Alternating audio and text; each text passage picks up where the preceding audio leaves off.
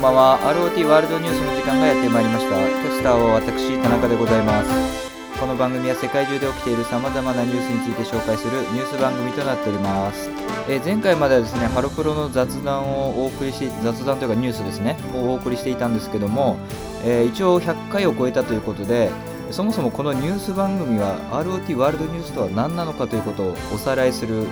えー回にしたいと思っております。あとですね、えーメールを送ってくださった方がいますので、そちらのお便りも紹介したいと思います。はい、ということで、まずこの ROT ワールドニュースなんですけども、最近はハロプロをね、えー語る番組になっているんじゃないかという、え問題があるんですけども、え実際にはですね、え冒頭でも言ってます通り、世界中で起きている様々なニュースについて紹介している番組です。でですね、この番組の1回目の放送が、えー去年のバレンタインの日ですね、2020年の2月14日から始まりまして、あの途中で全く更新されないとかそういう時期もあったんですけども、なんだかんだで100回を超えたということになっております。番組内容の編成についてお話ししたいと思うんですけども、基本的にはですね、あの世界で起きているニュースと言いつつ、キャスターの田中の身の回りで起きたニュースや出来事について、え話しているというのが主な放送内容ですね。なので、えーその週に見た映画とか、まあ、ドラマとかですね、何を見たかっていう話が、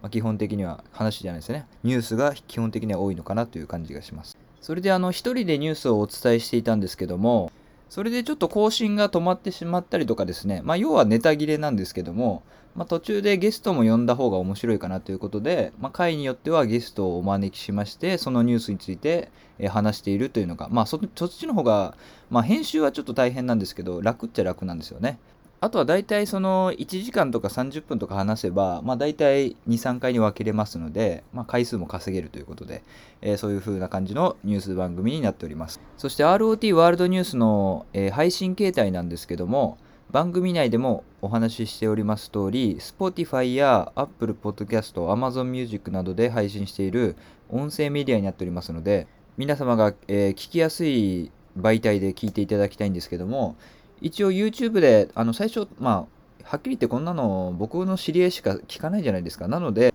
YouTube に上げてくれた方が聞きやすいっていう友達がいたので、YouTube にも一応上げているという感じですね。まあでも最近はあの YouTube で聞いていただける方も多いようで、あのとても嬉しいと思っております。そしてこのニュース番組を聞いている、あの定期的に聞いている方なんですけども、リアルに12、3人だというふうに思っております。これはあの登録者数とかが分かりますので、本当にそれぐらいなんですね。なのでこれを聞いていただけている方っていうのはとてもニッチな方で、世界でも珍しいあの人種の方だというふうに、え思っております。ですが最近異変がありまして、あのまあ、ハロプロの話をしている時だけ、えっと、ちょっと再生回数がいいんですね。あのどれぐらいいいかと言いますと、まあ、YouTube での比較になってしまうんですが、あの普段の映画の話とかをしているときは再生回数10回ぐらいなんですけども、えーハロプロ回の時はですね、いい時は400回ぐらいありますので、なので40、40倍じゃないですね。え ?40 倍か。40倍ですね。しかもあの、登録者数の割にはかなり聞かれてると思いますので、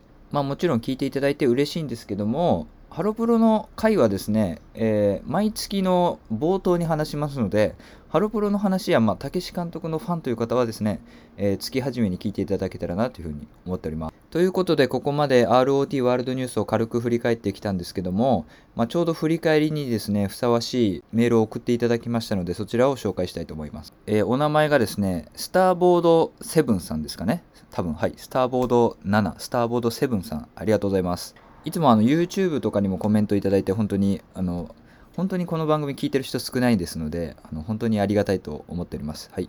えーいつも楽しく拝聴させていただいているスターボード7です。お二人に質問です。以前に触れられていたらすみませんが、オーウェンさんとたけし監督のおのおののハロプロオタ歴、いつどのように何がきっかけや推し歴をお教えください。またお二人がこのようにコンビを組んだきっかけもよろしくお願いします。ということで、ありがとうございます。えっ、と、これに関してはですね、まあ、スターボード7さんも書かれているんですが、一番最初のこのハロプロニュースの時に、えこれは77回目のニュースですので、興味がある方は聞いていただきたいんですけども、そちらで武志監督のハロプロ歴に関しては最初に軽く触れられていますので、そちらの振り返りのね、音声を今から流したいと思います。こういうのってよくね、あの、節目の時にその昔の放送をちょっと流すみたいなありますよね。だからちょうど、ちょうど本当にちょうどいいメールありがとうございます。ということで、どうぞ。わかりました。じゃあ、竹志監督は、じゃあ、まず、まあ、僕も、まあ、なんとなくは知ってるんですけど、はい。具体的にどのグループを推してるんですか？一応、はい初めてに、えー3年前、2018年の夏ぐらいに、うわ、今のモーニング娘。すごいなと思って、はい動画を徐々に徐々に見たらいつの間にかハマってしまったんですけど、そのきっかけが、歌番組で、 DA PUMP の USA を、はい。 DA PUMP とモーニング娘。で踊ってたんですね。はいはい。で、その時に、あの、いいねダンスの踊ってたんですけど、あの、はいサビの部分の。はいはい。モーニング娘。の方向で、はいだ誰も名前も顔も全然知らなかったけど、やけに足がキレッキレでビュンビュンでダンスしてる子がいて、はいはい。えぐいんじゃない足もげるぞって思って、だからまずダンス動画とか、そのパフォーマンスの方で注目する。それがあの、石田あゆみさん、はいあゆみんですね。あゆみんの動きがシャープでした。えーそれがきっかけかもしれないです。そこからいろいろ見るようになって、結局、あの、まあ、なんだかんだで13期のカップを知ってやつですね。はいはいはい。あ一応の、横山とカイディですね。はい、そうですね。はい。ということで、武志監督のハロプロオタ歴を聞いていただきました。武志監督はその石田あゆみさんをきっかけにちょっと注目して、一応モーニング娘。の13期のカップ推しということですね。カップ推しっていうのはそのカップリングっていうことですね。その13期っていうのはそのモーニング娘。の1期、2期とか、まあ、13期、その入った時期でその期が分けられているんですけども、13期っていうのはその横山さんと加賀さんっていう方2人がいらっしゃいますので、その2人を推しているということですね。あと僕が知っている範囲で、武志監督が推しているメンバーですと、アンジュルムは橋迫凛ちゃん。これは過去のニュースでもお伝えしましたけども、ハロショに行ったら、凛ちゃんがめちゃめちゃ可愛かったので、そこから推し始めたということですね。で、ジュースジュースが、えー、ダンバラルルちゃんって言ってましたね。で、椿は誰なんですかね？谷本亜美さんですかね？で、 BEYOOOOONDS が一岡伶奈さん、いっちゃんで、研修生があの昇格されましたけど中山夏月姫ちゃんを推しておられました。はい、で僕のハロヲタ歴なんですけども僕なんかもうめちゃめちゃにわかでまだ大体1年ぐらいですかね。はい。ちょっと申し訳ないんですけども。できっかけはですね明確に覚えてましてあのテレビ朝日で「関ジャム」っていう番組がやってるじゃないですか。あの日曜日にやってる番組なんですけども。でそれがちょうど去年の2020年の2月か3月ぐらいだったんですけどアイドルソング特集っていうのをやってましてその中でビヨンズのメガネの男の子が紹介されてましてちょっとどういう感じで紹介されてたかもはやなんかもう吹っ飛んじゃったんですけどなんかどちらかというともちろん寸劇も面白いなと思ったんですけどもうメガネの男の子っていう曲自体のメロディーとかその歌詞ですねそれがすごい衝撃でなんだこのすげえいい曲だなっていう感じを思いましてそこからまあまあ、放送終わった後も YouTube で、まあ、毎日見ますよね。なんかいつの間にか毎日聞いちゃうみたいな。それでどんどんハマっていくみたいな。で、これはあの、ハロプロの素晴らしいところだと思うんですけども、基本的にアーカイブが全部残ってるじゃないですか。なので、その BEYOOOOONDS がどういう風に結成されたとか、そういう情報とかも、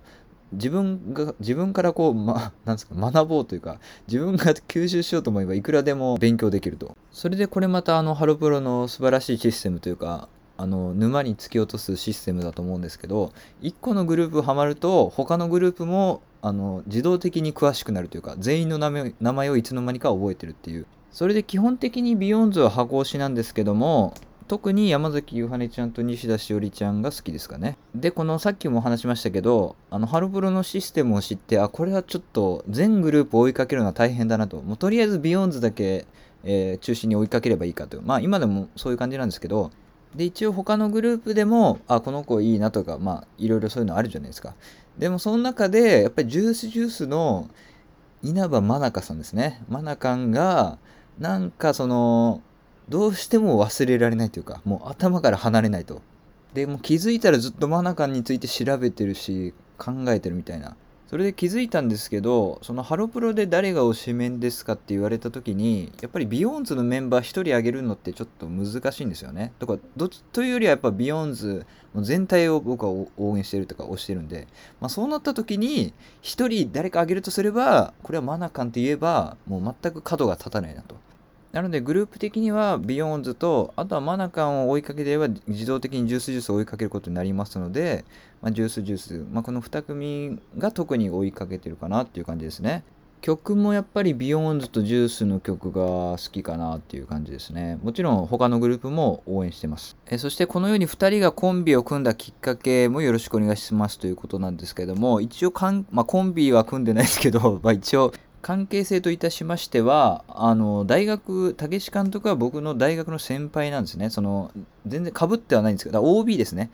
あの映画研究会の OB ということで、武志監督にその、まあ、映画研究会の活動としていろいろお世話になってまして、で、これは去年の年末あたりに、まあ、お会いした時に、まあ、僕は最近その、アイドルにハマってて、その、ハロプロにハマってるんですよ、みたいな話をしたら、え、俺もなんだけど、みたいな感じになって、で、基本的になんですけど、僕今、そのアイドルの話しかしたくないんですよね、基本的に日常会話で。なので、その、アイドルの会話ができるあのさせていただける武志監督と、まあ、こういう感じで、えー、ゲストに招いてちょっとお話しさせていただいてるという感じですね。はい。ということで、スターボードセブンさん、お便りありがとうございました。あの他に聞かれてる方もですね、えーと、ハロプロ以外の話題でももちろん構いませんので、ハロプロの話題でも構いませんので、えー、何でもいいので、えー、宛先はですね、rotworldnews.gmail.com、rotworldnews.gmail.com まで、えー、お便りいただけたら大変嬉しいと思います。あそういえばあの話すの忘れてたんですけど、あのー、